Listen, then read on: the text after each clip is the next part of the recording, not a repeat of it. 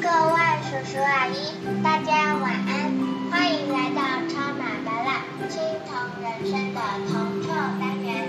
今天晚上，我爸爸要分享哪些充满浓浓铜臭味的内容呢？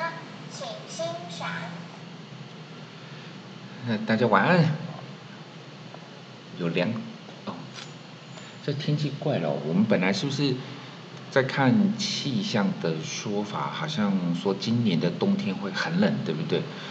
不过就刚刚好吧，遇到这两天好像哎又感觉感觉气温又回暖了这样子。当然啦，我我是很我是很期待天气很冷，我是很期待的，因为我我喜欢。呃，专家也说了，天气冷的时候。运动的效果会比较好呢，我也是这么这么期待的。不过因为天气冷呢，我想到了一些事情，然后也想到了我们今天要聊的是铜臭。然后我现在就想到一个很简单的，先从生活上面的小问题，我们来再来带到今天所要讲的这个部分。各位呀，如果如果您是有养儿育女的，然后呢，这是这是一嘛？一是 if if 你有养儿育女，然后第二个 if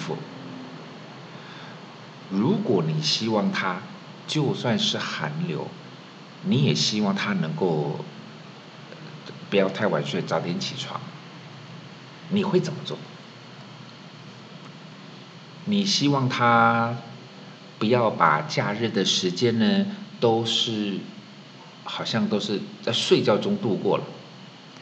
那你要怎么样让他让孩子们在假日的早上也可以不要这么晚起来，可以早点起来？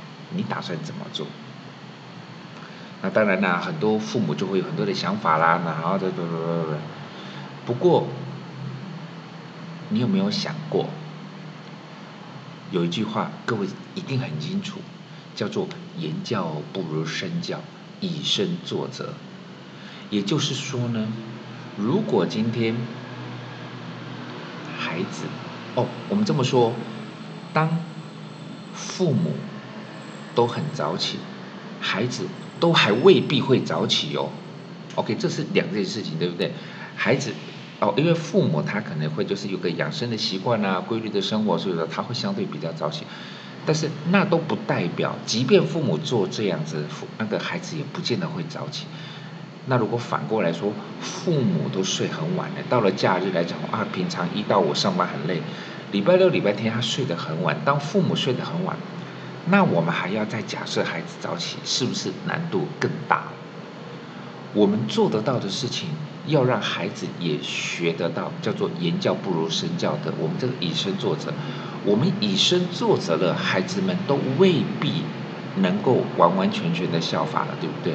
那更不要说，如果我们做都做不到呢，对不对？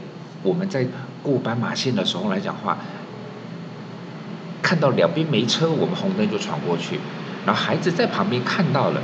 然后我们跟他说：“哦，你要过马路要遵守交通规则，这个是不是难度有点大？就跟我们今天要讲到的叫做亲子理财，亲子理财，因为刚好是看到一篇文章啊，哦，真是很开心，很多人会写这些文章来当做我们聊天的一个素材。就总之呢，就是有某个协会啊，他做了一个全台亲子理财大调查。”百分之九十六的受访父母认为理财很重要，OK，好，呃，我想这个百分比就像是说百分之九十六的父母认为健康很重要，我我想这个应该是没有什么太大的疑虑，但是呢，他们就开始去归类。哦，因为很重要，所以说要提供，因为协会嘛，他们会提供一些建议，他还分出了比如说三到五岁呀，六到十三岁呀。十四到二十一岁，就等于是说小小孩啊，小孩到大小孩，然后他就他就给了很多的建议。我我想这个这个里面的内容，哦，坦白讲，我只能说他们写的好认真哦，他们好认真。那当然也会有所谓的财经亲子财经课吧，对呀。他写的内容，我我我不是为了要去说明他的内容跟大家分享，而是我会把我们今天刚开始讲的那一个以身作则套进来。就像他在这边，我我随便举里面的几几些跟投资理财有关系的东西嘛，就是他说，比如说他在那个孩子三到五岁，三到五岁。啊，所以说来讲话，在三到五岁来讲话，他其中有一个叫做怎么培养孩子的理财的一个意识呢？就是，就是告诉他有些东西是值得等待的。当孩子在排队或期待某个节日到来的时候，我们就要引导他去思考说，哎，某些东西是需要等待的，啊，这种这种概念很有道理，对不对？对，很多事情需要等待，但是父母，我们。做得到吗？我我我们自己能不能做得到？当在期待一件事情来讲的话，就是说有些东西是需要耐心，对不对？但是当我们我们在，比如说，我只是举个实际的例子哦，当我们在开车，在准备要下交流道的时候，然后因为可能是连续假日，所以说排队排的很长，对不对？下去。有些东西是值得等待，但是有些事情你一定得等待。总之，答案都是等待，对不对？但是当在排队结账啦，在排队要准备下交流道的时候来讲话，当这个排队我们在开车，孩子坐在后座的时候，如果我们表现的态度是我们其实等的有点不耐烦，我们有点焦躁。我们有点不悦，甚至我们常常会喃喃自语，比较严重的还会骂脏话，对不对？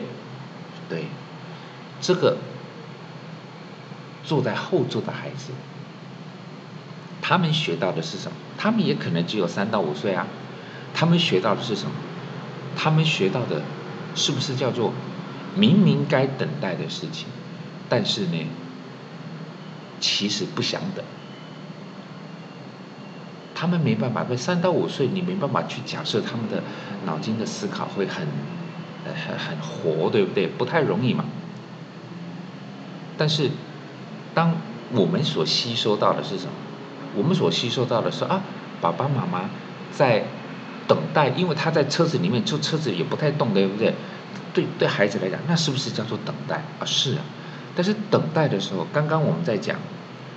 文章的想法说，哦，孩子在排队或期待某些日子的时候，引导他们思考，有些东西是需要等待的。其实这句话是不是也隐含着，就是开开心心的等待，是吗？就是呃，生日快到了，感恩节快到了，啊，所以说呃有好事要发生，所以说呢，你需要等待，你的心情是开心的，对不对？但是我们示范的会吗？我们示范的是不是叫做等待一件好事情的发生？无论叫做定期定额啦，或者是说做一些个股的操作来讲，在等待的过程中，我们是开心的吗？我们在等红绿灯的时候，我们在等结账的时候，我们是开心的吗？孩子正在旁边看，对不对？对，所以说不是文章讲的东西我不认同，而是。我我会觉得，呃，亲子的理财教育，孩子的理财教育，其实更重要的来源，应该来自于父母是怎么样去做示范。就像今天他又提到啦，比如说在六到十三岁的时候来讲话，就就会会提到说，呃，他这边有讲到说啊，很多人会把。钱啊，存在银行啊，因为比较安全，可以获得利息啊。然后就是让孩子去了解一些一一一一些，就是说存钱嘛，就是你不要把钱乱花嘛，保障嘛。然后了解一些利率啦，了解一些银行的这个状况。哦是啊，但是你怎么样让孩子知道储蓄、存钱，好像？不见得是爸爸妈妈的真实的想法。就像今天假设有一百万好了，假设有一百万，我也可以把一百万存到银行里面，我也可以试试看把一百万拿去做投资理财，对不对？